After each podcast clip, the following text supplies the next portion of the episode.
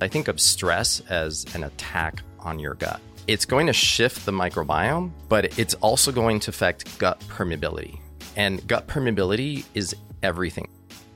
If you're curious about how stress and unaddressed emotional pain and trauma from the past is impacting your gut health, today's interview is absolutely for you. Welcome to the Dhru Purohit Podcast. Each week, we explore the inner workings of the brain and body with one of the brightest minds in wellness, medicine, and mindset. This week's guest is Dr. Vincent Pedre. Dr. Pedre is passionate about gut health and especially helping people address the underlying root situations that might be causing poor gut health, including bloating, digestive issues, all the way to full blown IBS. And in today's podcast, we're highlighting and primarily focusing on how stress and unaddressed emotional pain could be at the root, or at least further escalating a lot of your gut symptoms. Dr. Pedre has written multiple books on this topic. His first book is called Happy Gut, and his latest book is out now. It's called The GutSMART Protocol. It's a 14 day personalized gut healing plan based on the culmination of years of research and clinical experience as a functional gut health expert. Dr. Pedre, welcome to the podcast. Pleasure to have you here. I want to start off with a big picture question. Every year, it seems that when I talk to people, their gut health is either struggling or getting worse. And often this happens for even people who think of themselves as healthy. What do you think are some of the top most underrated things that people aren't talking about that are adding to this soup of people having worse and worse gut health? I mean, first, I want to say how big this soup is. It's about 11% of the world population has IBS or irritable bowel syndrome, which is not one of those conditions that, like, you know, it's not going to kill you, right? But it is a huge impact on your quality of life. And that means there's about 896 million people in the entire world that are suffering from reversible gut issues. And that's just diagnosed. Right? And that's just, yeah. There's either plenty of people that are not diagnosed or just have this is this is kind of like the prevalence, like the the um, from multiple different studies, like looking at what is the prevalence of IBS. So mm. it's about 11%, whether diagnosed or not diagnosed. And, you know, when you think about what are the things that have been happening in the world over the last hundred years, antibiotics were introduced, antibiotics are overprescribed. Uh, there was actually a study that came out that um, I don't know if it was the CDC, but showed that actually it's even stratified where Hispanics and African Americans tend to get antibiotics prescribed more often than other ethnic groups for unnecessary reasons. So we're we're writing millions of antibiotic prescriptions, but then if you go worldwide, you can go walk up to a pharmacy in Mexico and just pick up an antibiotic for yourself. Whether you know whether you need it or not, and you can do that in Southeast Asia, you can do that in many countries around the world. So we've been overexposed to antibiotics, which completely destroys your gut flora. And depending on what your health habits are and whatnot, your gut is either going to recover or it's not going to recover.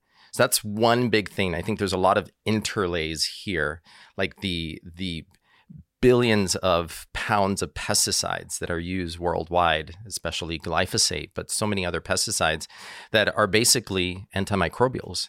When they go into your gut, they're also affecting the makeup of the gut flora. And then on top of that, you know, I think of all these issues kind of like those old transparencies, like when I work with patients, like it, here's the person, and then I'm putting one transparency. Okay, been on antibiotics, eating pesticide ridden produce. Uh, they're under high stress. And we know that stress is going to affect the makeup of the gut microbiome. The, the Chopra Foundation has done research on this and shown that there are shifts in the microbiome that happen under stress. I think of stress as an attack on your gut, basically. And what I mean by that is that it's going to shift the microbiome, but it's also going to affect gut permeability. And gut permeability is everything. So everybody here is leaky gut, and we know like the gut can control the the influx of nutrients and substances like a dimmer switch. So it can increase permeability, it can decrease permeability. And it's very subtle. And you want to be somewhere in a place where you're allowing the absorption of nutrients, but you don't want that floodgate to open and then all these inflammatory substances. They found bacterial DNA, bacteria in the blood of people. You find a bacterial product called endotoxin, which is secreted from the from the outer membrane of gram-negative bacteria in the large intestine, and that causes inflammation, which I know you've talked about many times, is the root cause of pretty much every chronic degenerative disease out there. Now, the interesting thing is that we think of it's body inflammation causing that. But what I've found and what I why I'm so passionate about gut health is that you can tie it back to the microbiome. And the cool thing is that you can see this by doing they do studies on on germ-free mice where they do a stool transplant of some, you know something someone with some condition whether it's obesity or they did this with mice that had uh, an Alzheimer's model of mice that built beta amyloid plaque and you had the germ-free mice that do not build beta amyloid plaque in their brains and all they did was stool transplant. The mice, uh, it's maybe a TMI, but mice will eat their poop. So if you put them in the same cage, the germ free mice will eat the poop of the other mice. Their gut gets colonized with those bacteria, and those mice then started building beta amyloid plaque in their brains. So it's really fascinating, you know, when you look at these studies, like, well, okay, all this time we thought these were internal processes in the body that are dependent on the foods that we're eating, that, you know, there's nothing going on outside of the body, meaning like in your gut, inside that that ecosystem that might be affecting this.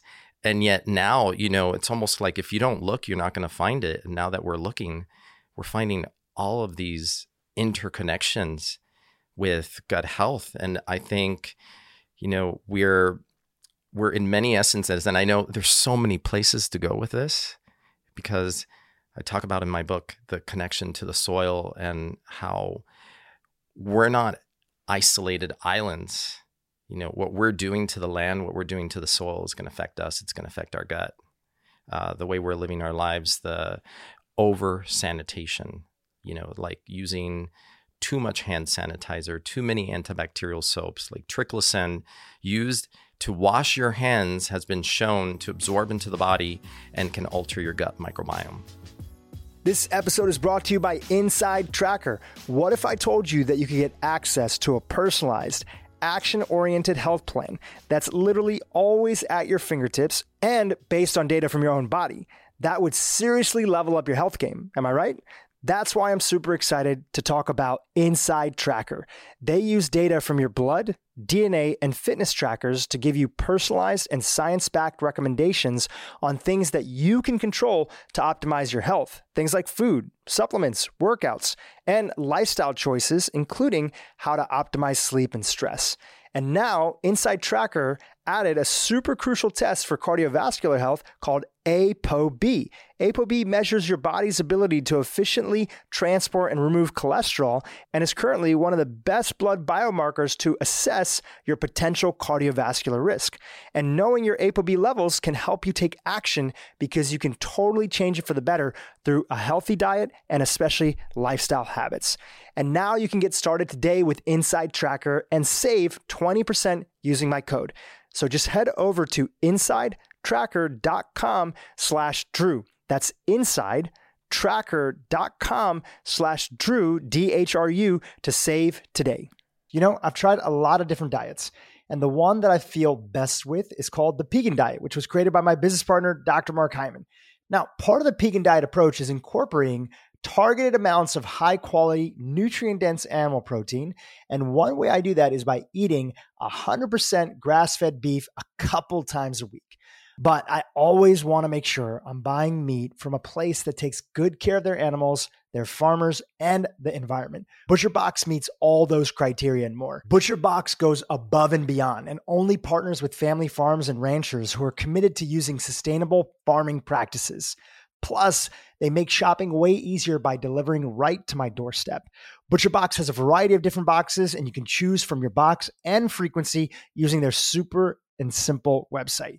Now, for a limited time, you can sign up today and get two pounds of ground grass fed beef for a whole year plus $20 off by going to butcherbox.com slash DHRU. That's butcher, B U T C H E R, box dot com slash DHRU. That's two pounds of ground beef for free for your first year, plus $20 off by going to butcherbox.com backslash DHRU. So there's all these practices that have merged, especially over the last, you know, 70 years from the mid 20th century forward, uh, and eating more processed foods than we've ever had before that are all affecting this kind of like seemingly like onslaught of not just gut issues, but gut related health issues, which is a really big thing because people think that you have to have a gut symptom to have a gut issue, but you don't. You could have arthritis, fatigue, brain fog, joint pains, skin rashes, hives, and not be aware of any issues with your digestion. And I've had those patients. And all of these things are the interrelated issues that are affected by our gut. And you don't have to have any gut symptoms to have something happening in your gut. It could be a parasite, could be leaky gut, that then is causing this domino effect in your body that's affecting all these other sy- systems and you may not have any issues. You don't have diarrhea you don't have constipation no abdominal pain and yet you're showing all of these reverberations in your body that are originating from a disturbed microbiome from a disturbed gut lining from inflammation that's coming from the gut that's leading to all of these other manifestations. So you were talking about you mentioned a few things antibiotics right? Not being in touch with the soil you talked about stress, right? That that being a part of it, our our sort of overload of environmental toxins, processed foods, etc. Yeah. Let me ask you the flip version of that question.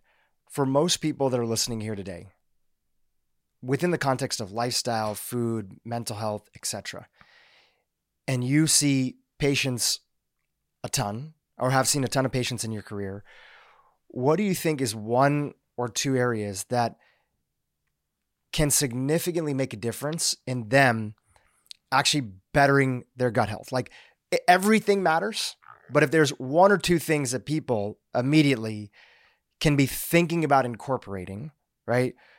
That you also feel like doesn't get maybe talked about enough. What what would you say those two one or two things are? You can't out diet and you can't out supplement a stressed out lifestyle it's going to affect your gut health. So for me, it filters down first from shifting the mindset, shifting the way you you decide to live in this world. The amount of time you devote to self-care, mindfulness, meditation, breath work.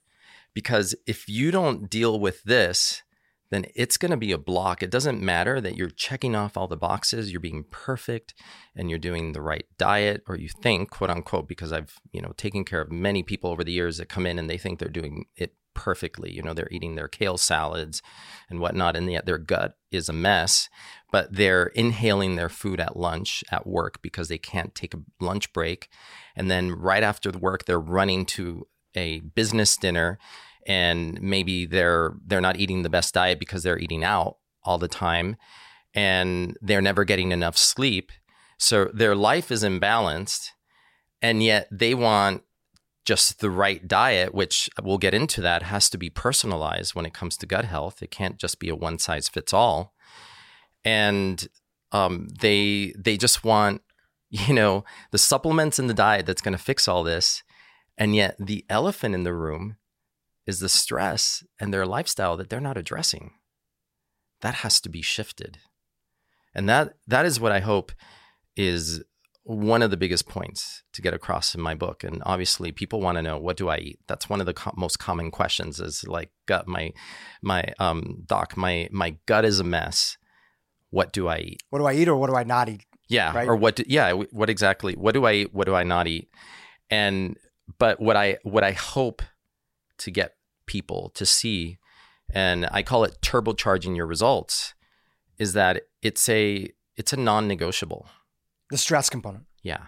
Yeah. It's dealing with stress is a very key component of healing the gut and then healing your body because the gut then is kind of like the you know i see it as the the gateway into so many things into controlling inflammation the gateway to immunity the gut is that that portal so if you once you heal here you're you're basically going upstream and all these other things start to get better. Let's go deep down this topic of stress, right? When you sit with patients and they come to your office, you know, one of the beauty beautiful things about functional medicine doctors like yourself is that you have more time with them. And I've often heard from you and other people is that in a way you're first and foremost kind of like also listening the way that a therapist would listen. You're trying to understand what's actually going on in their life. From years and years and thousands of patients you've heard, let's go through some of the top categories because stress can look like a lot of different things. What do you find are some of the top categories when you're listening to people? Just some examples that are that pervasive chronic stress in their life that then they may not realize it is, is tied to gut health. But let's just go through a few of them. What do, what do you hear? What are some yeah. of the stories that you hear? Um, first, I want to I want to distinguish two levels of stress because there are a lot of people out there who have managed to adapt themselves mentally to the stress that they live under. And so they're doing what I said. They're rushing through lunch. They're running from meeting to meeting. They're rushing home. They need to get food on the table, but they want to make sure they get to the gym. You know, maybe they have kids. They're getting taking care of the kids. You know, so and and a lot of times they've just adapted mentally. This is normal. Everybody's doing this. Yeah, it's just I'm become so it's become it. their normal. So for those people, think they're like, well, I'm not stressed. Like, yeah, this is just my life. And I'm and I tell them, but do you realize that your body is biophysically stressed? You're not getting enough sleep. You're not creating a relaxed state for digestion. You're rushing all the time. Your body is in this amped up fight or flight. It doesn't feel safe. So, whereas maybe your brain thinks you're not stressed, but your body is screaming at you saying, I'm freaking stressed. So I think it's very important for people out there because you know I live in New York City, and and I don't know how it is in LA, other parts of the country. There are parts that are a little slower, parts that are faster. I can tell you, New York City, people adapt themselves to living under high stress, to the point where they lose the perspective that it's actually having a biophysical effect on their bodies that they they don't realize because their awareness is not turned inwards. You know so i wanted to start with that because i think it's very important because someone listening might say well you know i have a, lot of things in my mind. Um, um, lot in my life. I have a full plates but i don't feel stressed.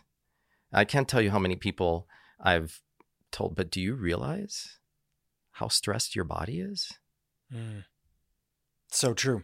We all adapt to our circumstances and then sometimes we also get in this place where we because it's our life. It's the life that we created. It's the life that we've created with other people. We also can get very defensive. This is what I need to do to operate at this level. Or th- if I didn't show up this way, I wouldn't get it all done. I don't know if you've had that, but I'm certainly guilty of that. And when the world took the big sigh at the beginning of the pandemic and all travel was canceled, I had about seven trips that were going to happen between the end of March and the end of June in just a few months, crossing the world like I was going to Europe, I was going to South America, all canceled. And when all that was taken off my plate, which was part of my normal, I realized my body is biophysically stressed. How did you realize it? What, what did I'm you notice? Actually, it was it was like I realized how amped up I was, and my sleep wasn't great. I was having late night sugar cravings, and and I kind of did an internal review, and was like, okay, we need to shift something here. Now I have all this space. I'm not even traveling to the office in the morning. So now I just gained an hour of my day. So I had been in such a busy travel schedule that I'd gotten out of some of the very self care habits that I tell people they should do. So I started doing yoga in the morning. I started meditating every day. I started doing intermittent fasting. I cut out the the sweets late at night. I started exploring that relationship that I talk about in the book about, you know, what do you do when you have a craving late at night? You know, and it's like rises and it feels like it just, you know, keeps getting stronger and stronger until it's like a monster. Um, and you realize the craving is just like an upsurge of your anxiety that maybe is retained from the day that now is making itself known to you late at night when everything else starts to quiet down. It's the things you haven't dealt with start to percol- percolate up into the surface. So, you know, what are the uncomfortable emotions that are coming up? You know, why is it that I need a cookie right now? Or why is it that I need a um, piece of chocolate? Like, what, it, what am I trying to medicate through food that maybe I'm not aware of or dealing with? So, kind of when like the world got quiet, you went inward and you started really listening. Yeah. Yeah. And I realize, and this can happen to anybody else, you know, you're busy, you're traveling, you're you're so busy in your life that you don't have time to realize the things that are happening. And I know I didn't answer your question yet, so I wanted to make no, sure. You're answering my question. like any way you want to take it is you I answering went, my question. I went on a on a whole tangent, so I wanted to make sure to come back to the original question you asked. Yeah, which were what are some of the top drivers of stress that are there? But you gave the subtext, which is so important, which is we don't often think of our core life as being one of the big stressors. You know, people think of a divorce, a business that's not working out. And definitely those things are stressful. They're events that are there. They can be big T traumas, losing somebody that's there, uh, you know, all different sorts of things. But then there's this yeah, losing losing your job losing your job. So those things are there, but often yes. they get a little bit, they, they get a lot of attention as they should, but we don't give enough t- attention to the other side of it, which is how does your calendar look? If I would look at your calendar and I would see how your day is organized, regardless of where you live, is, you know, if you're in the Western world, in sort of our modern system that we're in, are you operating at such a pace that there's a chronic level of stress that's always happening without and and there's stresses that are good for us. You talk about that inside the book. You know, we're, we're going to chat Hormetic about that. stressors. Yeah. Hormetic stressors. They're very important. the repair process that's baked in that you've mentioned, some of the, your favorite tools, you know, cold therapy, meditation, breath work, etc., which yeah. we'll we'll go into in a little bit. Yeah. Um, when the pandemic happened and kind of things got slow for everybody, myself included, curious, did you see people who were felt like they were doing everything right? All of a sudden, now that they slowed down, even if their diet was the same and whatever, but their lifestyle was shifted, did you see patients or did you hear from patients who were like, it's kind of weird, like I'm getting better now? Did you come across a lot of those instances? There, there were two divergences, I would say, with the pandemic. There were those who got stressed and they started eating a lot of junk food and they stayed home and they were afraid to go out. And there were those who actually took the opportunity with all the time that was given back to them in their day because now they didn't have to commute. And they started exercising, whether it was at home or just outdoors, and really eating better because now they were eating at home mm-hmm. and cooking at home.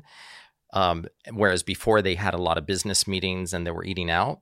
So it was almost like it was weird. It was two like paths. it was like co- two completely different paths those who got healthier and those who, got sicker who got worse because they they gained weight, they got really stressed, they started eating a lot of sugar, um, and it's interesting because even pre-pandemic, like I had a patient who could not lose weight, even though he was eating the right diet, but lead, led a really stressed lifestyle, which stress itself is an inflammatory condition. You know, it triggers inflammation in the body.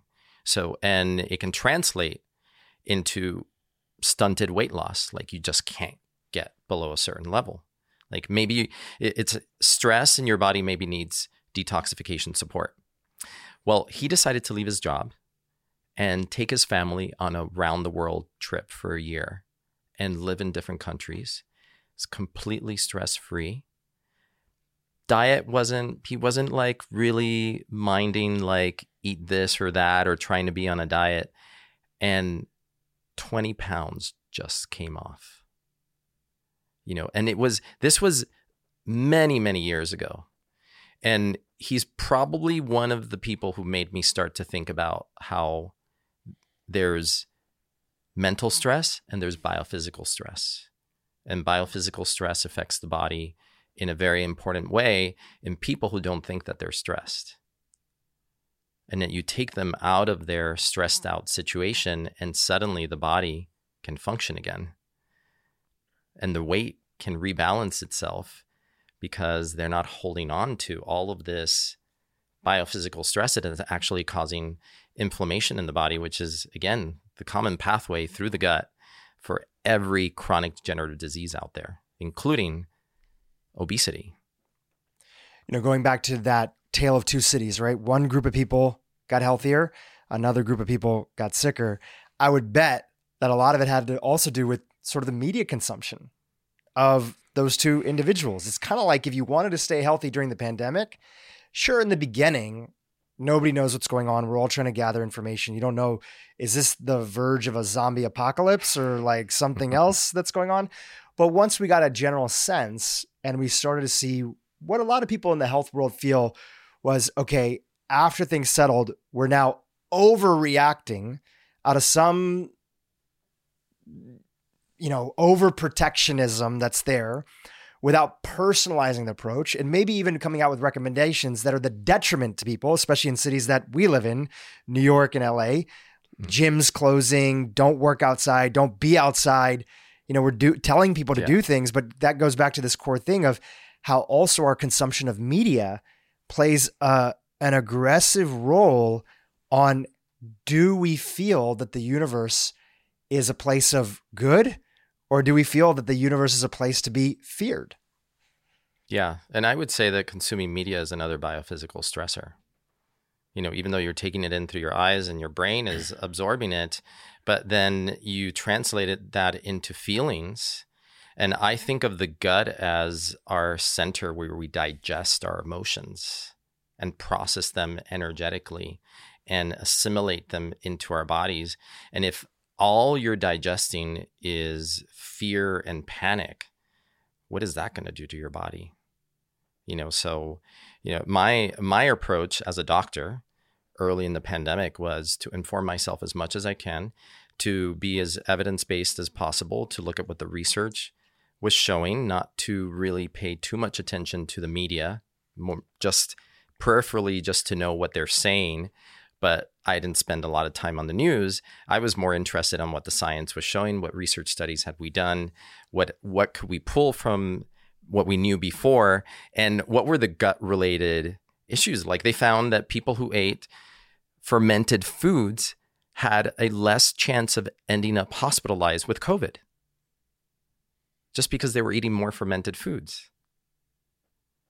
And we can dive into that like you know, talking about what is the the best diet for your gut and your body. But you see these things, and you know, these are you know observational studies, but they do start to bring up questions. You know, they did find that depending on the gut microbiome and whether you had more inflammatory type type of bacteria in the gut could predict if you were going to end up hospitalized with COVID. And if you have more anti inflammatory bacteria, bacteria that can resolve inflammation, and this is the same thing with aging, like when they look at centenarians, and is the gut microbiome of centenarians different from the gut microbiome of people who haven't survived to that age? And there does seem to be a certain gut type, even though it might be slightly different in different parts of the world where the blue zones are, that are anti inflammatory that allow that person to withstand getting sick and then resolve that illness and still be well versus people get older and they get very inflamed. And again you know they get a pneumonia and that ends up being the reason that they die because their body just can't handle the inflammation storm. Uh, but it's it's interesting to like review health and then look at it through the lens like put on new glasses and say okay i'm going to look at everything through the gut and through the microbiome and see what's happening there you know like they, they a study just came out at the end of last year where they looked at over a thousand people. This was um, in the Netherlands, and they were looking at is there a gut microbiome type for depression? Depression being the biggest mental health disorder worldwide. 11 to 15% of people worldwide suffer from depression. And they looked at the gut microbiome. They found that there were 13 different tox- taxa that were related to higher risk for depression and I think of them. Uh, it's almost like villains in a Disney movie, like Eggerthella, Hungatella, Coprococcus, Lachno, Clostridium. These are bacteria that are related. That if they are imbalanced or they're producing certain things, like maybe too much glutamate, or Hungatella, for example, produces a product called TMA, trimethylamine, that depending on your genetic uniqueness, gets metabolized into TMAO. And I didn't know this because I had looked at TMAO as a factor in heart disease. Because if you your gut is producing TMA that get then gets metabolized into TMAO in the liver, and you have high TMA, TMAO in the blood, then you're twice as uh, you're you have twice the risk of having a stroke or heart attack, regardless of what your cholesterol or anything else is. You could have normal cholesterol and you're still at increased risk. I did not know until I read this study that TMAO also increases the risk for depression. Hmm. And again, tied to what's going on in the gut. What are some of the questions that you ask people about their lifestyle that give you some sense of where do they fall in the stress spectrum? Because as we talked about earlier, everybody's dealing with some version of stress in our modern lifestyle and especially if you have kids, right? That brings up a whole other component and how we're all trying to navigate. Um, what are like like are you asking about their sleep? Are you like what are some of the things you're looking at? And what are the most important indicators? Like if somebody's telling you how this area of their life is going, that's an indication of like, you know, okay, you're probably dealing with a level of stress that's directly impacting your gut health. Yeah. Um, you know, first of all, in functional medicine, it's very personalized, and the way I think of myself is I'm I'm gut, body, mind, spirit. So when I'm speaking to a person, I'm ev- I'm evaluating all levels of that through our conversation. Part of it is how they speak. Part of it is how they they reveal the information. Question might be like, take me through a day. What is a day like for you? What time do you wake up? When do you eat breakfast? What are you doing? Like, do you work out? Are you rushing to work? Like, what is your what is your day like? Like, help me understand what your life is like and what that involves. Because then I'm trying to tease out not the stresses that they're going to present to me. Because if I rely on them, they might be say, "Well, I'm not that stressed." Like, "Oh, I sleep okay." like okay what time is your bedtime how much how many hours of sleep do you get what time do you wake up because if you're not getting at least 6 hours but more ideally 7 hours of sleep you're increasing inflammatory signals in your body. And that's going to affect your gut. And then that's going to affect your body. So it becomes like this. So understanding all of those things do you skip lunch or do you eat lunch at irregular times every day? Do you eat lunch at 1 p.m one day? You know so i don't stop at just like what do you eat for lunch? I want to know what time are you eating lunch? 1 p.m well do you eat lunch at that time every day no some days i'll I, you know I'll, I'll be busy in meetings so i don't eat till 3 some days i'm not like finally eating my lunch at 4 p.m i'm like well do you know that by doing that you're actually throwing off your gut bacteria because the time that you eat is setting the circadian rhythm of your gut bacteria. And you're confusing the hell out of them by eating at all odd hours. And that actually causes metabolic mm. disturbance that will increase gut permeability and then increase insulin resistance and make you gain weight. And you're wondering why you can't lose weight. So I I look at all those things and I look at the little hints of aspects of their lives, you know, like I don't know why this one is coming up, but I mean, it's I'll I'll just say it. You know, sometimes it, it's yet another example of where people don't realize the impact always of things that have happened in their lives. Because obviously, in, in functional medicine, we're doing a timeline, and all of this is to understand who you are. You know, in the same way that I created a quiz in my book to understand what is your individual circumstance so then I can give you the best plan for you.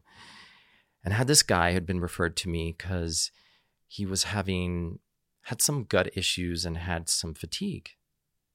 He's 33 years old. And we're going through the history and I'm like, "Yeah, and and and then are you single? Were you married?" he's like, "Yeah, I was married, but my my wife died of breast cancer." Hmm and and then he just kept talking it was just kind of like a like mention and and keep talking and went on to other things and i and i let you know i i i try to let people you know and that's what we learn motivational interviewing and and allowing people the the freedom to express themselves without interruption so i'm listening and listening but i made a mental note i'm like can we go back to your wife who passed from breast cancer, like, how old was she? 29. And how did that affect you? The guy cried. Mm.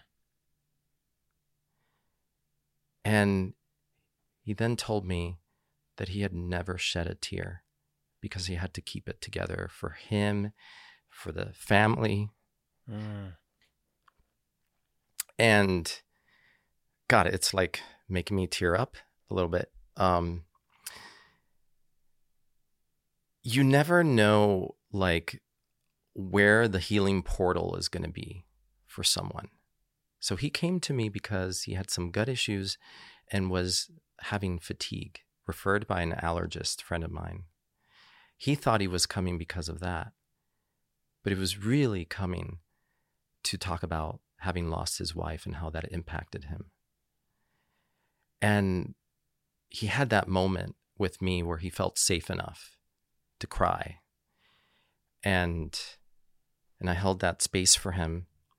And then, you know, did the usual because I'm always operating at multiple levels, so gut, body, mind, spirit.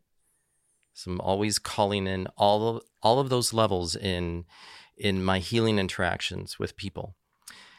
And he came back a month later. And he's like, All my issues are gone. Wow. He had unprocessed emotions from having lost his wife at a young age and having to hold everything together and be positive for her, for the family, for everyone, that he never had given himself the space to feel the impact that it had on him. And allowing that escape valve to move, you know, because ultimately, you know, like I said before, the gut is where we're digesting, we're like we're we're processing. The way I see it is we're energetically processing our emotions through the gut. But the whole the the process of healing is processing the emotion is not holding it is feeling it allowing it to have its expression beyond words, beyond what your mind can know, but the way that your body can feel it and then let it move through you. And that's where the healing is. And I mean, sometimes like things like that surprise me because I think like, you know, I thought it was so simple. Like, let's go back and talk about this.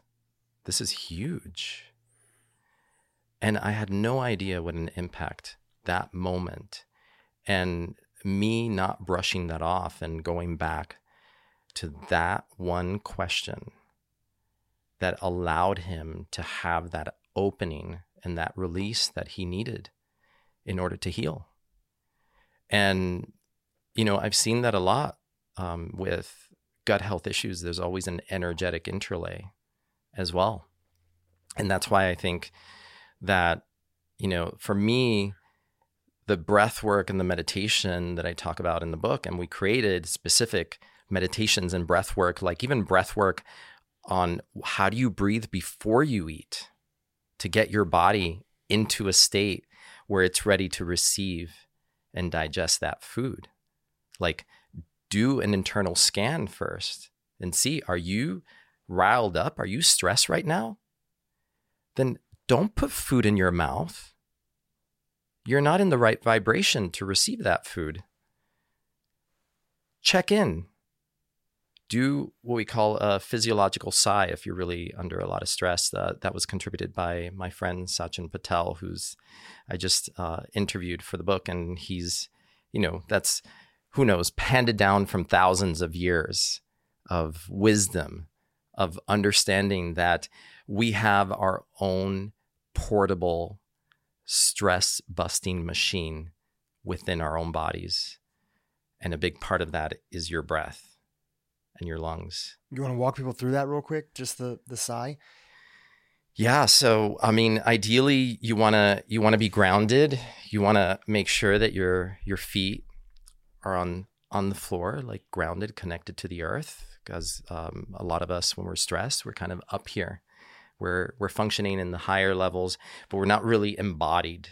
So part of it is like bringing yourself back into your body. So then you want to close your eyes and kind of tune into your breath. And we're going to do this three times. You're going to, when you're ready, you're going to take a deep breath in through your nose. And you're going to let it out with a sigh or an ah, whatever feels good. Like, ah. You're going to breathe in again. And another big ah. And one more time, deep breath in. And imagine your body just being filled with light and energy, and then release that. Ah. And just three breaths is enough to shift your internal state. You know, maybe you need more. You do the three breaths and you check in with yourself and you see where am I? Am I am I completely ready to assimilate and receive? Or is my stress lower but it's still present? So maybe now you need to do a round of box breathing where you inhale for four, hold for four, exhale four seconds, and then hold for another four seconds. And that can continue to rewire your system so then you bring yourself from a place of high stress to a place where your body feels safe and ready to assimilate. And you got to imagine that that has all sorts of implications when you're doing that throughout the day. It's going to be easier for you to fall asleep later on. It's going to be easier for you to feel like you're not shoving down a stressful situation. How did just how happened. did that feel for you right now? Just pausing and and doing that, just three breaths. Yeah, felt great. Felt great. Absolutely. Just brings you back into the present moment and connects. You know, we, have had Dr. Andrew Huberman on the podcast a couple times, and he talks about, you know, not too much, but increasing our interoception so that we know actually what's going on inside of our yeah. body. Like, yeah. do we I would, know? I would call it um, embodying yourself, like yeah. coming back into your body, which is which you can do through the breath and through focus, like bringing your focus down especially into the lower energy centers or down here into the gut.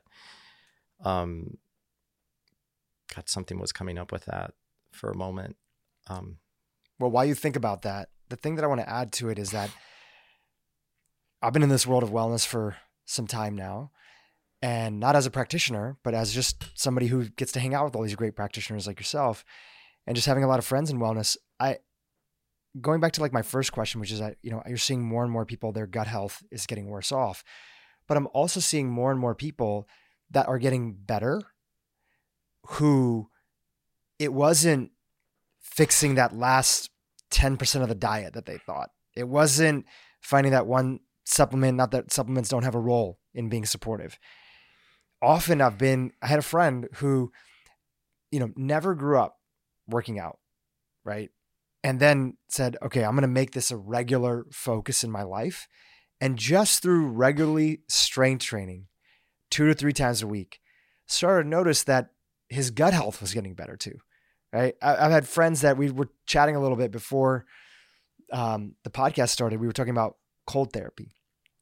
Um, I've had friends who started cold therapy, which brings all sorts of resilience into your nervous system and makes you stronger.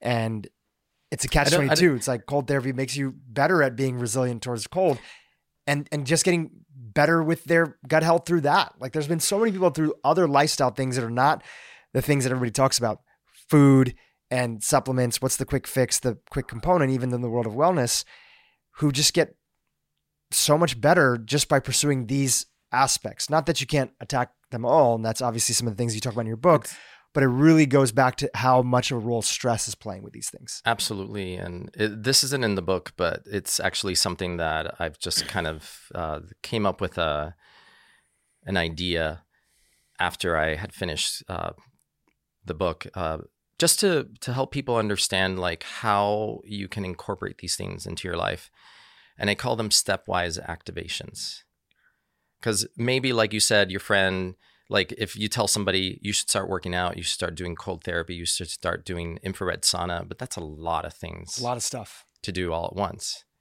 So then I, I tell people, well, let's do stepwise activations. What is the first thing you can activate? You know, is that going to the gym? Is that taking gluten out of your diet, which can be really important in healing for the gut? Is that taking dairy out of the diet is that starting a meditation practice? But let's just do that one stepwise activation master it and then move on to the next one and then the next one. I mean sometimes it just takes removing that internal resistance the inertia and then you suddenly you can build upon those habits much faster. So it's more like a it's more like an exponential curve rather than a linear curve. And and I've noticed that with myself, and and I was just talking to my son about that because he was feeling kind of um, down about something, and and one of the ways that I helped him find his way out of it was like, okay, let's just talk about stepwise activations. Let's talk about the different things you could do, and then out of those, let's choose the one that you know you could implement right now and it's not going to feel good. You know, when you're in a crappy state, you know, whether it's your gut is off, your health is off, your motivation is down. So if you're waiting for the moment that you're going to feel like you're going to really want to do something, guess what? It's not coming. You've got to force yourself.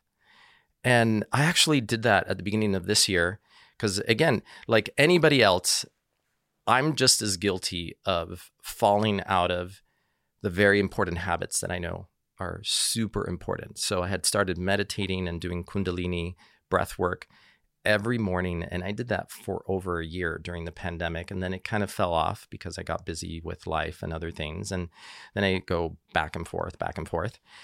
And I was finding that it was starting to get difficult to wake up in the morning. I was snoozing that first alarm, second alarm. And then I just decided it's going to feel uncomfortable. But when that first alarm sounds, I'm going to sit up and I'm going to meditate for 20 minutes. And that's going to be my transition from sleep to waking up. And then I'll go do the next thing. Um, I've been in Miami. So the next thing was I'm going to go dip in the ocean. So sometimes my meditations were actually at the seashore for 20 minutes. Then jump in the ocean. And that became my morning routine. And yeah, like breaking habits sometimes is not the easiest thing. And I think it's really important for people to realize, you know, whatever it is, whatever health habit, you want to initiate. If you're waiting for the perfect day where the sun is shining and you know the birds are chirping and everything's perfect and you're going to feel like it internally, it's not coming. Initially, you've got to push yourself to do it. And but recognizing, you know, very similar to what I told my son is that you know what I know about you is that you thrive with routine. So even though right now you're resisting a routine and maybe it feels uncomfortable to go to the gym, maybe it feels uncomfortable to get back into meditation, when you do those things, you actually feel better. So you've got to create that that internal energy of combustion that can push you through that that resistance and just do it even when you don't feel like doing it because you know it's going to be better for you. And one thing that I started doing this year because my gym has it is a 37 degree cold plunge. And the first time I went in, I could only be there for 10 seconds. And and this is, you know, talking about what you mentioned, hormetic stressors. So these are stressors that are a biophysical stress on the body, but they actually have a net positive effect when you when you value it over time, you know, maybe in that moment your body's freaking out, but actually a few hours later you're actually feeling really great. And I started at 10 seconds and built it up to two and a half minutes over the course of a couple of weeks. And actually the the last um, jumps I made was from 30, 40, then I went to a minute, then I jumped from a minute to a minute and a half, then I went from a minute and a half to two minutes. And I realized that a lot of it was getting past certain uncomfortable moments where my body was freaking out and saying, Get out. I, wanted to curse, but I'm not going to curse. But you know what I mean? Get the F out. and your mind is playing these games on you. And then if you can get past that, you build this resilience that makes it so much easier to do things that feel uncomfortable because now you know how to push through the discomfort. You know, when you don't feel like going to the gym, you don't feel like going to the supermarket to shop for foods that you know are good for you and cook at home because you're not feeling like you have the energy. You don't feel like you're, you're not in the mood. And yet you know that when you do that, you feel better. But you're waiting for that moment where it's all going to be perfect and you're going to want to, and it's not coming it's not going to come. You got to just push yourself. You yeah. got to push yourself past that initial inertia, the resistance. You know, and if you look at chemistry, like organic chemistry, when you're reacting to substances, the the initial, um, you know, maybe the the combined energy of the substances are here, and the combined energy of the new uh, compound is a little bit higher. But in order to get here, it's not linear. You actually have to go through a reaction where the energy has to go up and then settles back down into this new spot. And that's that energy is the energy of activation. And I think of it the same for people. It's sometimes, you know, you've got to you've got to give yourself the kick in the butt to do things that you know are good for you. Because I've had so many patients sitting there across from me where I'm telling them these things, and and they know they're good for the, for them, whether well, it's a dietary change or whatever, but they have a resistance to it. Well, well, this is what I wanted to kind of get into next, and which is, you know, sometimes those that deeper resistance that we have, and we all have it, eh, or we all had it at some point in time. Or we all have it. We're de- something we're dealing with comes from these old stories and these narratives that we didn't choose, but kind of started in like our childhood or were handed to us or the parent kind of, we hear the voice of a parent and it usually translates into some for, form of, you know, us having a narrative about ourselves. Like, I'm not good enough. I'm not smart enough. I'm not deserving enough. And when you have that as background noise, you know, we just had our buddy Lewis Howes on the podcast. Our whole conversation was about this. And you're not aware that this narrative is driving it. It's sometimes very difficult to shake a pattern um, you know, awareness we're friends. Is, so awareness is a really important thing, and it, it is probably the key to healing. Well, I was going to ask you if you feel comfortable talking about it. If you don't, we'll skip over it.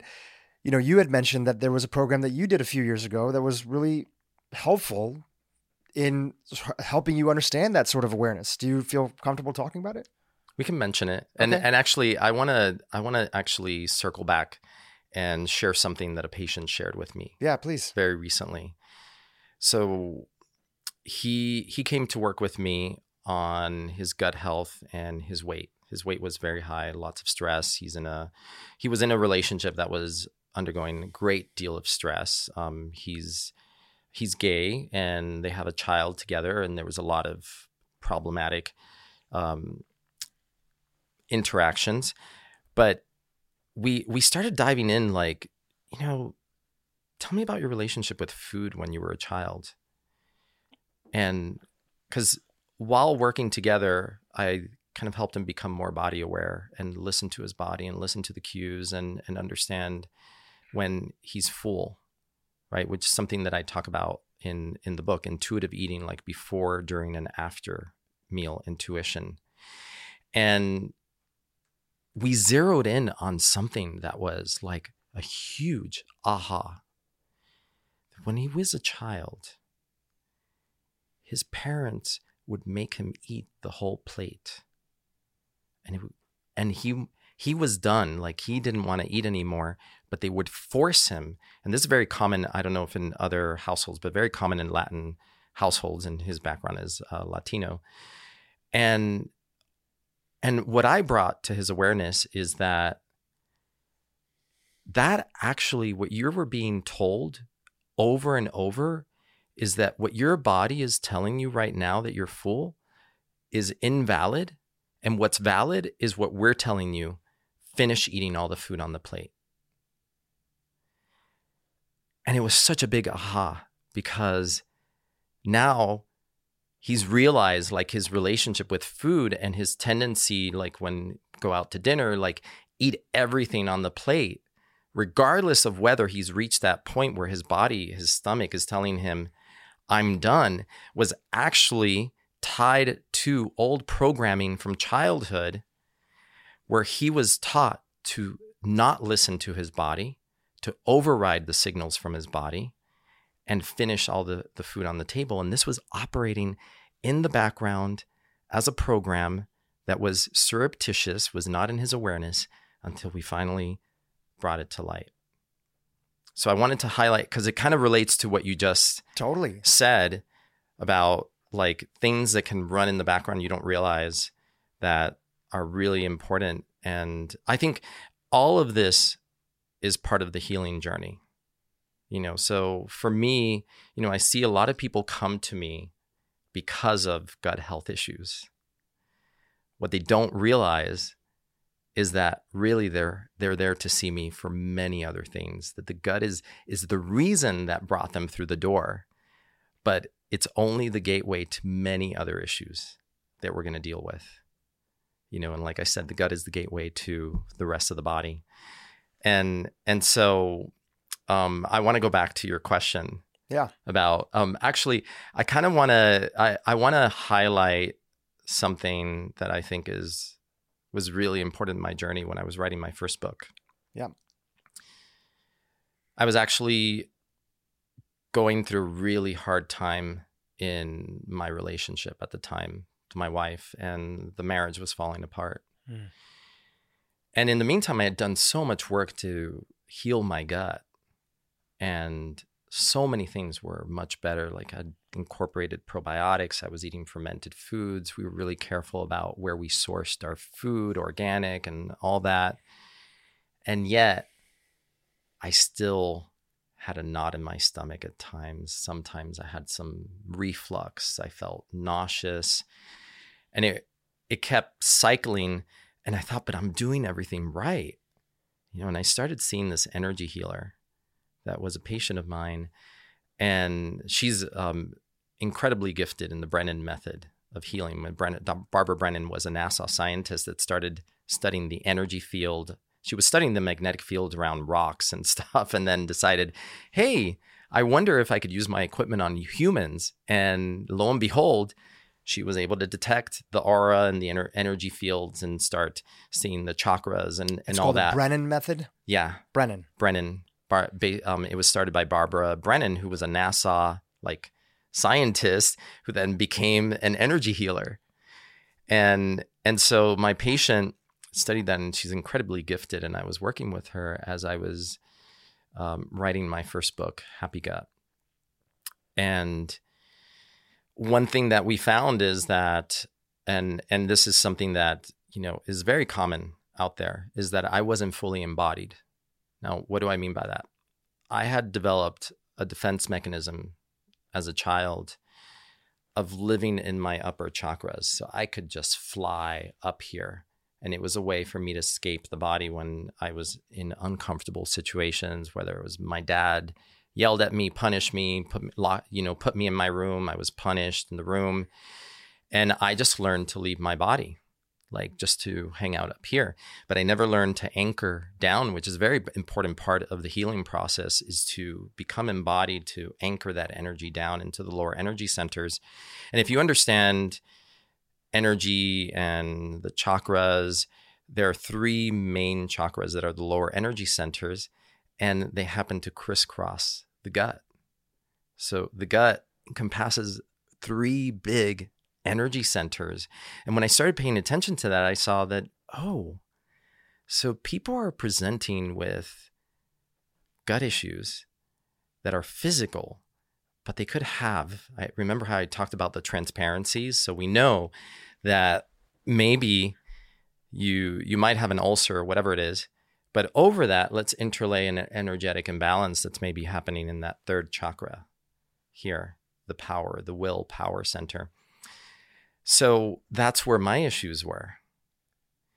And through meditation, through breath work, and, and actually, um, I, I call it meditation breath work plus because it's not just sitting in meditation and doing breath work.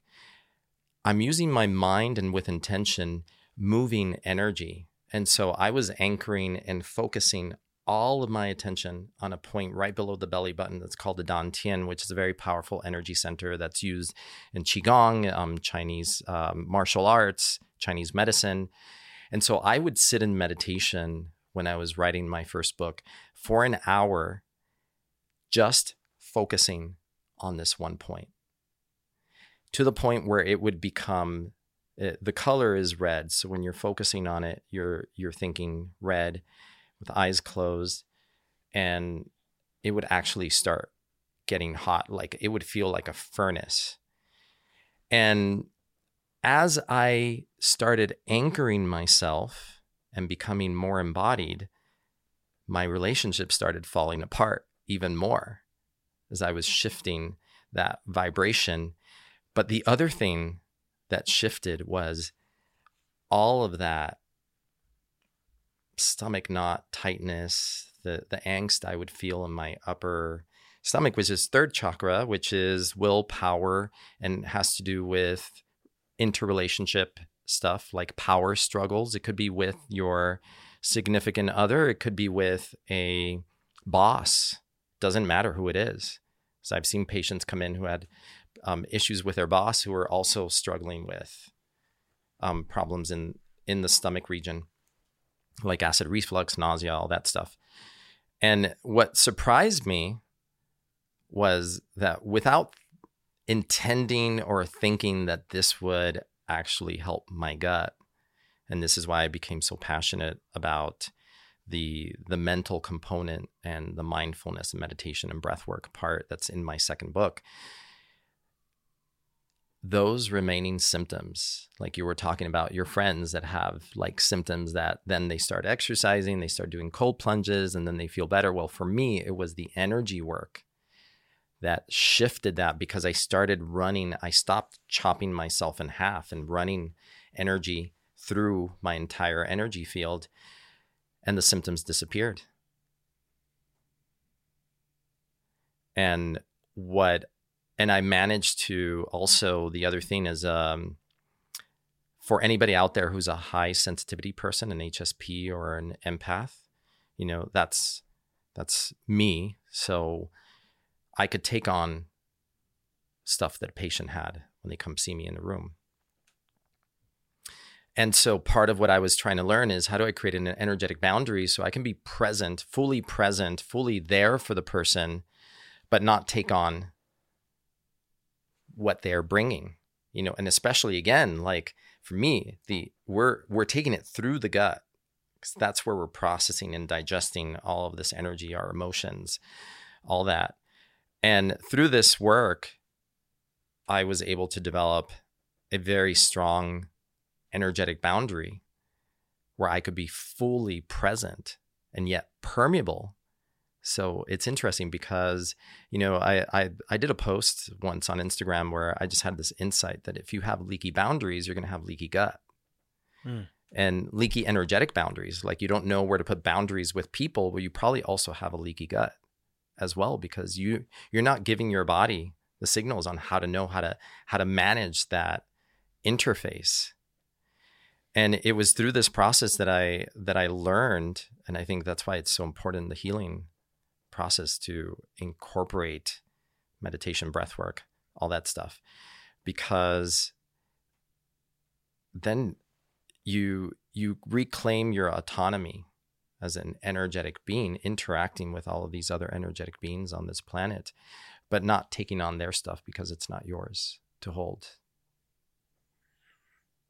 powerful that you had that experience. And I think it's yeah. also insightful for people who like, what is he talking about? Chakras, these things that, hey, this is, there's all these different modalities that are out there. And to be open minded to try something, you never know what comes along with it, right? Like that in that category. Are there other stuff that, you know, as you started to kind of see and open up and kind of be more open to all the tools in the toolbox? were there other tools that were part of that energetic work that you found were either helpful for you or for for your patients? Oh god so many so many things. Um, so many people with ibs have a history of having had childhood sexual abuse. And uprooting that and then dealing with and and doing some trauma work around that with a specialist can actually improve a lot of the gut health issues that are just the symptom of what really is going on in the background. So inner child work is really important. And inner child work can be really surprising because you think you're not holding stuff. But cellularly, you're holding something that happened to you when you were three years old, five years old, 10 years old. There could be multiple things. There could be different things at different ages that you're still cellularly holding on to that are affecting your entire system, your biology, and then your health. You know, so when you're it, brings up. A, can I bring up something? Yeah, yeah. Are you familiar with like the work of like uh, Dr. Gabor Mate? Of course. Yeah, and you know yeah. his last book, The Myth of Normal. Yeah. And this idea of like how pervasive we're all so used to this world that's normal, but it's a dysfunctional world that's creating disease in many sense. And yeah, that doesn't mean that you can still eat only processed food all day and take a ton of antibiotics. Of, of course, those things matter. And that's why I love functional medicine because it's like, hey, everything matters. Those things matter, but also this energy work matters. This, this matters, that matters, friendship, love in your life. And, and you don't know what you're holding. And you don't know what you're holding. Because there's little t and there's big T traumas. Sure. And both of them could be buried in your in your memory banks. Totally. For X, Y, and Z reason. And they they come up when the time is right. You know, maybe you couldn't handle it when you were younger. You know, sure. so I see a lot of people in their 40s where these things start to percolate up. And for those people that it starts to bring up, like, are there books, resources, or things that are out there that you found that are helpful for people to kind of unpack that a little bit? Oh man, there's so many so many avenues. Uh, I mean, first, The Myth of Normal by Gabor Mate, mm-hmm. um, A Whole New Mind by um, uh, Pollan, Michael mm-hmm. Pollan.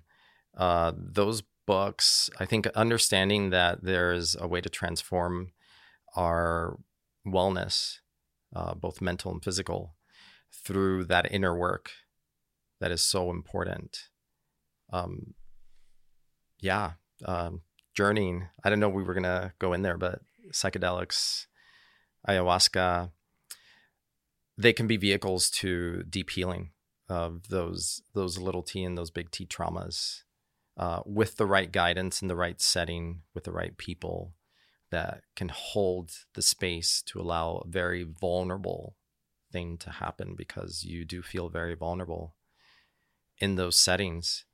But that can be the you know that could be what's been holding everything back.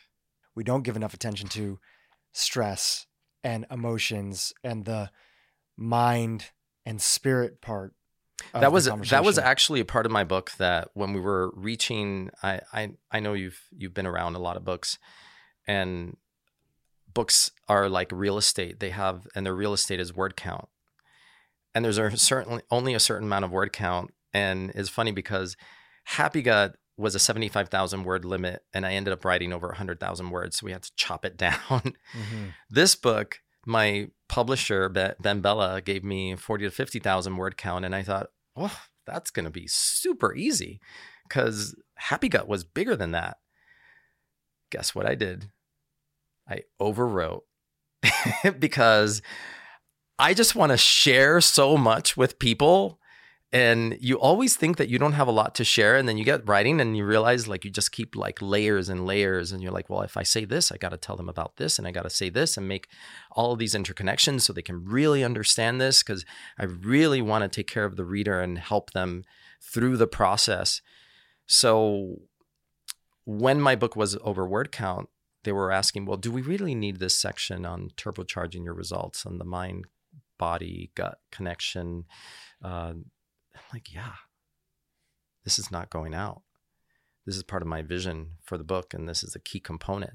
And yeah, a big part of the book is understanding the science behind the gut, the science behind leaky gut, how leaky gut is connected to the skin, the airway, the brain, the immune system, metabolism, your energy, all those things. And then what diet to eat, and probably the the biggest distinguishing factor of this book, which is unlike the majority of health books out there that are one size fits all is that it's personalized based on a quiz that gives you a score, your gut smart score, that then tells you what category you're in and how you can eat based on your gut type, which is very different from any book out there, but it's based on my experience and it's different from my first book. My first book was a one broad, one size fits all diet program for people to cleanse and heal their gut.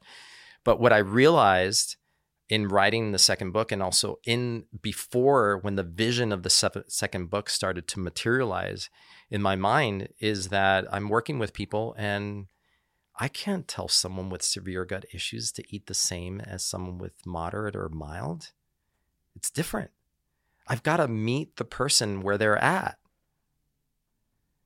And there's not a lot of books out there that do that. So for the folks that are listening, and of course, you know, we have a link to the book in the show notes, GutSMART Protocol. People can pick it up, and I hope they do. How do they think about that personalization approach? Like, just give us the big picture of how you talk about it with your patients. So, first, you want to know where you stand. And the quiz that I developed is not just about gut symptoms, it's about a lot of other gut related health issues, including things like weight gain um, that you might not think is related to your gut, but we know is related to the gut. And actually, you know, again, just I'm going to go on a little tangent on mice studies where they they took germ-free mice and they did a study with what they call discordant twins so one twin is thin, the other one was obese. And they took their poop and they put the poop from an obese human twin in with the germ-free mice and poop from a thin twin with germ-free mice. Now they gave the the mice all the same diet. So we're not eating a different diet. So it's low fat, high in phytonutrients, so plant, plant polysaccharides. The thin mice stayed thin. The thin germ free mice that got the poop from the obese twin gained weight and became obese and became insulin resistant. So we understand that there's a much bigger role that is being played here from diet perspective, the gut. So I stratify people based on their gut type. And then, depending on what their gut type is, we know that there are certain things that they're going to be able to tolerate and certain things that are not going to sit so great. So, yeah, I mean, in functional medicine, we say, you know, eat a plant based diet, eat more plants. But if you have severe gut dysfunction, you might not be able to eat a salad all those raw foods are going to be really hard on your digestive system. So maybe instead, what you need to start with is eating more cooked vegetables, not too many raw. You're also not going to tolerate fermented foods. So even though, and we can talk about that, how important fermented foods are for microbial diversity in the gut, but also for developing resilience in the body and improving, um, lowering inflammation, all that but you can't eat those foods if you have severe gut dysfunction. You're not ready. So you've got to do some gut healing. So you do the protocol for 14 days while also, and I hope everybody who's listened to this podcast understands that the turbocharging your results, where you learn about the vagus nerve, you learn about the stress response, and you learn about how to activate the vagus nerve and use breath work and meditation, that that is an essential part of this process. This is not a cherry on top. Maybe you have it, maybe you don't. No, this is part of the program that's going to make the physical part of choosing the right foods have a greater impact on the entire healing process. So you go through this process and then you recheck after 14 days, find out where you're at. And then either you repeat it or maybe you've moved on and now you can start testing, having a little bit of fermented foods. Now, there was a study done uh, by Stanford University that came out towards the end of 2021. And they took a group of, it was a small group. So it ended up being 18 and 18 people in each branch. Uh, but this ties into something, a really important key message in the book and also a key message that for me is evolving when i look into like one of the things that i feel very passionate about is the gut brain connection and the connection between how we eat and depression and what can help resolve depression from the point of view of the gut again putting on my gut lenses looking through the microbiome through all that and seeing well how does this affect mental health so they were looking at does a fiber rich diet improve microbial diversity better than or less than a fermented high fermented foods diet. And so they had people split into two groups and granted there wasn't a control group so that would be one critique of the study they should have done a control group they had two groups one high, fiber rich so meaning they're eating five to eight servings of fiber per day so vegetables um, insoluble fibers soluble fibers like you know oats grains things like that and the other group was eating a high fermented foods diet, which was mostly for them yogurt or fermented um, vegetable brine. So it's just a vegetable drink. And they actually did a ramp up. And then for six weeks, the, the study participants were following the, the highest recommendation of the diet, which fermented foods was six servings per day. That's a lot, six cups. What did they find? You know, because I know you've been around functional medicine for a very long time. And and actually, this this can actually sort of segue us to talking about Africa and the Hadza and all that. In functional medicine, we're taught eat the rainbow.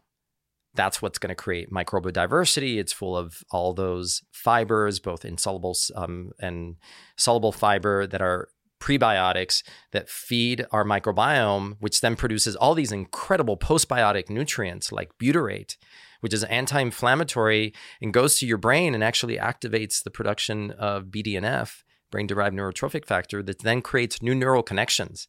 So your gut is helping you create these neural connections.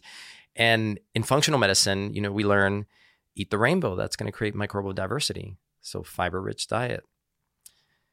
That's not what they found in this study. Instead, they found that the fermented, the high fermented foods diet was the one that increased microbial diversity the most.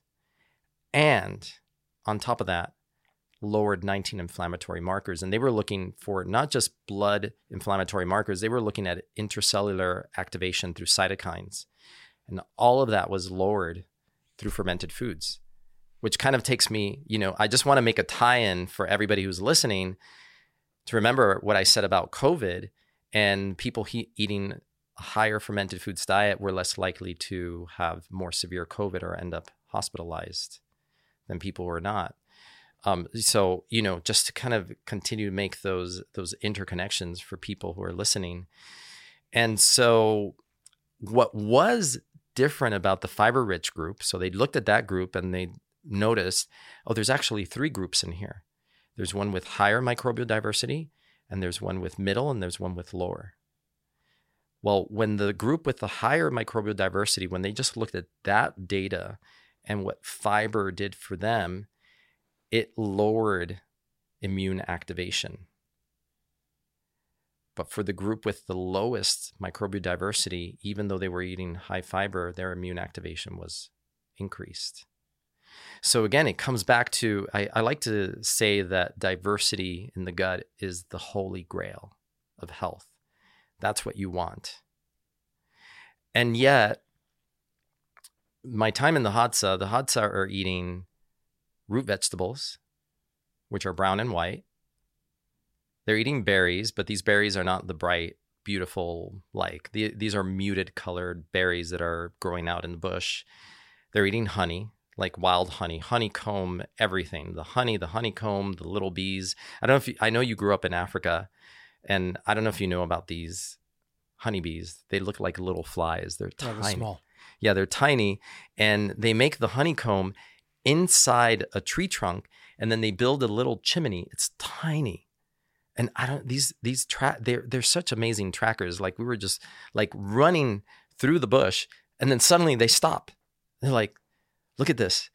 And there was that little chimney and inside so we cut it open and there was a honey and I was given like honey to have right there in the field and there were like bees that got stuck in the honey and and I'm like I can't be rude. Like I'm here with the Hadza I'm just going to do exactly as they do. So I, I ate the whole thing and you know you're getting all of those nutrients the propolis all the immune boosting all that stuff. And and then they eat animals so small to medium sized animals anything that they can hunt and gather and baobab fruit which is also brown. It's not a rainbow they're not eating the rainbow. And yet they've studied their gut microbiome and they have a more diverse gut microbiome than a control group from the West, which they use an Italian cohort as the control group. They have greater microbial diversity. So, where is it coming from? It's from being out in nature, from not washing their hands, getting their hands in the dirt, dirty, like eating that root vegetable that they just dug up from the earth. And, you know, thankfully they've got like areas of land that have been reserved for them that hopefully are clean, that don't have pesticides. There's nothing, you know, industry going on there. Um, but what's really important to tie in with this and why microbial diversity is the holy grail the Hadza have no diabetes, they have no heart disease, they have no cancer, they have no obesity. And they don't even have a word for depression. Depression doesn't exist for them. They get rained upon, they're wearing like minimal clothes, it gets cold, hot. They're used to hormetic stress. They don't even have a concept of depression. It doesn't exist in the West, we have so many different words to describe depression and mental illness. So, can I talk about that for a moment? Yeah, absolutely. For depression, because I, I, mean, um, you know, I feel really passionate about this. Uh, depression is the Hadza also probably have some some some symbiotic like parasites as well. You know, oh my gosh, also yeah. think that parasites were all bad and then parasites out, also are immune modulators. Yeah, they're and, immune modulators, and and their gut can deal with it because they've grown that way, and their sure. their gut ecosystem can regulate all that stuff. Um, I unfortunately picked up a parasite from Africa, probably from eating that root vegetable that was cut from the ground, and um, got really sick a couple of weeks after I got back to New York from Africa. So that's a whole other story. But um, sorry, where were we segueing? You oh, we're gonna go to mental health, depression. Yeah, because what we're learning now is what is the avenue again? Where do we approach mental health from the top down? Are we going to treat it with medication to alter the brain chemistry to make things better? Or are we going to look um, from the bottom up, looking from the gut? Again, putting on my gut microbiome glasses and looking, like I said before, in that Rotterdam study where they found that there were shifts in the gut microbiome towards more inflammatory microbes that then increase the likelihood of depression and were found to be related to people who were depressed had these shifts in their microbiome. So there was another study that looked at it was a healthy group, so not depressed group, but they wanted to look at what is the effect of diet on stress, on a stress score. And they did a pre and post stress scores on two groups of people. This time they had a control group. This was about 45 people split into two the intervention group, the control group just got general dietary advice like, you know, avoid processed foods, don't eat too much sugar. But they didn't get very specific about how much fiber and fermented foods to eat. So they weren't eating um, big ton of that. Most people get about a third of the fiber that our bodies need on a daily basis, whereas the Hadza are eating anywhere. Um, so the the regular American is eating maybe 10 to 20 grams of fiber per day. The Hadza are eating upwards like 40, 50, even higher than that per day. So in the other group, what they did is they asked them eat five to eight servings of fiber rich vegetables every day. You're going to include some grains and you're going to up your fermented food servings, not as high as six, but two to three servings per day. And they monitored them over four weeks. And what they found is that in the diet intervention group, they had a 37% drop. About, um, I kind of remember, it was like 32, 37% significant drop in their stress scores. Whereas the placebo group was down at 17%. So there's obviously, there was a statistically significant difference by eating more fermented foods, by eating uh, a fiber rich diet. And again, anybody who's listening to this, you know, and I think this is the the sometimes the problem with and what I wanted to address with my book because you might listen to a podcast and hear resistant starch is great or you should be eating more fermented foods and what I'm saying is yes and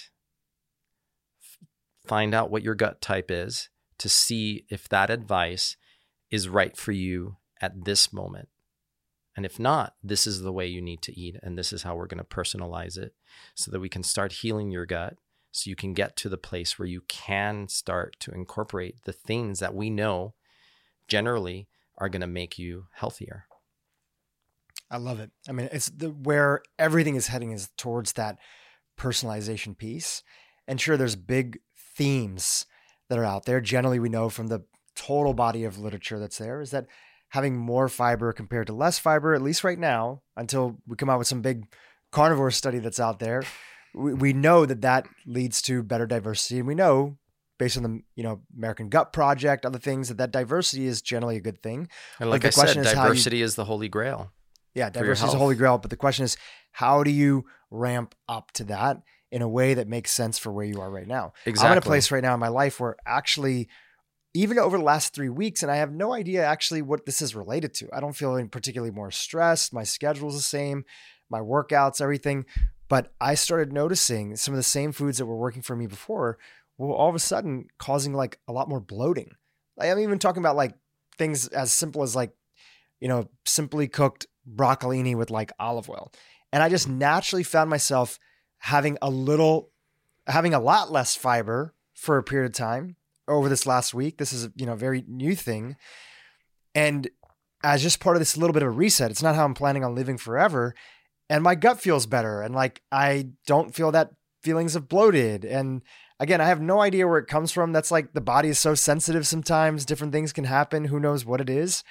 but I've naturally done this in the past where I've gone a little bit simpler, a lot of bone broths, a lot of other things, you know, just simple foods that are there. Still fermented foods that I'm having that are like targeted dosages. Yeah. And I've generally seen I've done that for a little while. And and I, I have a little reset and then I can go back to eating some of those See, same what, things. What you talked about just now is a very key thing that I also want to get across in my book and wrote about intuitive eating and realizing that it doesn't matter. It, I mean, I've filtered down and created a quiz and personalized it and and you know divided people into mild, moderate, severe. But even within that, it can't be all dogmatic because I don't know you personally. So even with that, and I filtered it down, but I also at the same time want you to become intuitive about your eating. I want you to become aware of what is it that you're craving before you eat? What is your body asking for? Then, as you're eating, how is that sitting for you? Like, is it okay?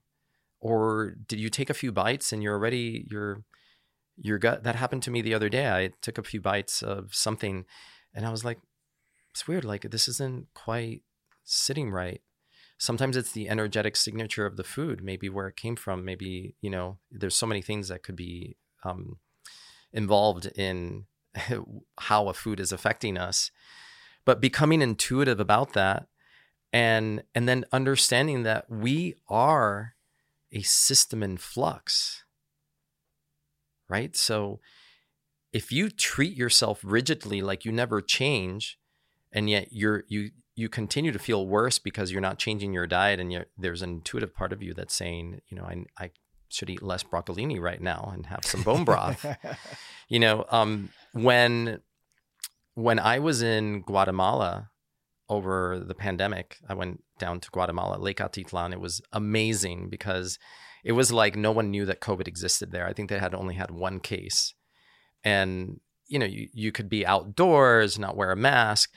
I ended up getting Giardia mm. and got really sick so I seem to I, I'm I love travel, but somehow it seems like I always I'm a magnet for these parasites. They're they're there to teach me something, and so I got Giardia. I got extremely sick. I got back to New York, and I did the bone broth, but my intuition, which I'm gluten free, dairy free, so I don't have any dairy, and yet the ping said, you need to start drinking kefir to heal this. So I went and got a fermented kefir that was made from organic milk. And I started having small dose every day, along with bone broth and other things that I was doing. And it helped heal my gut. It's amazing. And again, it's about, you know, I, I think even within the dogma, and there's very clear guidelines in my book, but even then I tell people, you know, do not ignore your body over what you think might be dogma in this book, I still want to teach you that the intuitive part is an extremely important part of this. As Sajjan Patel, the doctor of the future, is the patient. It's like be your own doctor, learn how to read your body and listen to your body because you know your body best than anybody else and a lot of the work that I do when people work one on one with me is basically, you know, I, I said this before, I, I think of myself as just a body whisperer. And I'm basically talking to people for, and telling them what their body is telling them because a lot of times they're not listening. But I'm also teaching them how to do it because I want them to be their own doctor, to be their own healer. And I'm just the guide to that. I love it. Well, you're a great guide, and this book is another part of that you know, pointing people in the right direction. Um, this has been a fantastic conversation. I feel like we covered a lot of different bases, all the questions that I had, and a plenty more, which were on these beautiful tangents that we gone on. And I find that those tangents are some of the most helpful things for people, and they're also the most fun to talk about as well. Uh, before we chat about like where to pick up the books and free gifts and other things, anything else you wanted to mention? So we were talking about you know, someone might think like what is the best diet for gut health like how do we filter these things that are coming through the research now and decide what what is the the holy grail of our diet. What are we seeking? You know, this paleo, keto, this, that, carnivore, like eat more of this, more of that. And I think ultimately it's a balance. But in that ideal diet that you want to work towards, there's fiber and you're getting at least five to eight servings per day. And there's fermented foods and you're getting several servings of that per day because then you're taking care of your gut you're taking care of your little helpers in here, your gut microbiome, and then they're going to do wonders for the rest of your body because by doing that, you're magnifying their diversity. You're creating a more robust ecosystem that then lowers inflammation, regulates your immune system through the gut, which is your master control center for your immune system, and then has this domino effect for the rest of your body, including your mental health which could improve. I mean, 11 to 15% of people worldwide suffer from depression. That's again from 8 billion number of people in the world. That's that's almost a billion people approximately that suffer from mental health issues and it could be so easy. I mean, obviously, we talked about a lot of layers of this. And like I said, you can't out diet, you can't out supplement a stressed out lifestyle. You can't out diet, you can't out supplement hidden trauma within that needs to be processed and released, hidden emotions that need to be processed. So the the process of healing has multiple layers and it doesn't have to happen all at once. It can happen in in steps. And sometimes those steps happen when you're ready for it. So it's a beautiful message and a perfect one to end on. Take us through how people can follow you, pick up the book. I think you're giving out a free chapter as well if people want to check that out. Yeah, I mean, I wanted to I wanted to help people like see the breadth of the book. And so I wanted to make this available to them if they go to gutsmartprotocol.com forward slash gift. They can get a free chapter of the book plus Dr. Perlmutter's forward. He wrote a forward to the book, a beautiful, insightful forward about the where chronic degenerative disease comes from and the connection with the gut. And a little bit about, we didn't even go into that. We talked about many of my journeys, but we didn't go into my own gut healing journey and what why I ended up here, which is really I was patient number one myself, and that's what made me so passionate about this when I was able to heal my gut. I mean, we did talk about like a little bit about my energetic healing in that process and the importance of meditation and breath work and all that. Um, so they'll get all of that. And I mean, if you listen to this podcast and this sounds like what you need, and there's at least 896 million people out there who really need this advice, um, I would say just go to gutsmartprotocol.com, purchase the book from your favorite retailer. There's so many Amazon, Barnes and Noble, wherever it is, and come back to the website and claim your bonuses because I have five bonuses for you that can get you started on your healing path. Beautiful. And you're active on social media. People can follow you there too. Instagram is my jam, I guess you could say, at Dr. Pedre, Dr. Pedre, P E D R E. Um, that's where I put out a lot of, you know, my my goal is to educate at multiple levels and meet people where they're at.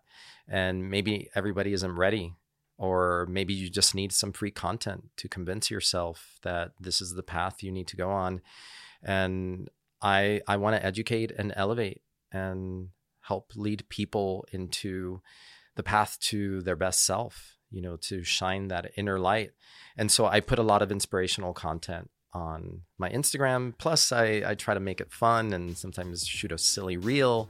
You know, I believe that um, you can teach through serious, and sometimes, you know, we get serious and we talk about some heavy things. And sometimes we want to just be fun and teach through uh, laughter and playfulness. Well, you do it well. Dr. Pedre, thanks for coming back on the podcast. It's a pleasure to have you here and to talk about all the things. Yeah, thanks for having me, Dhru.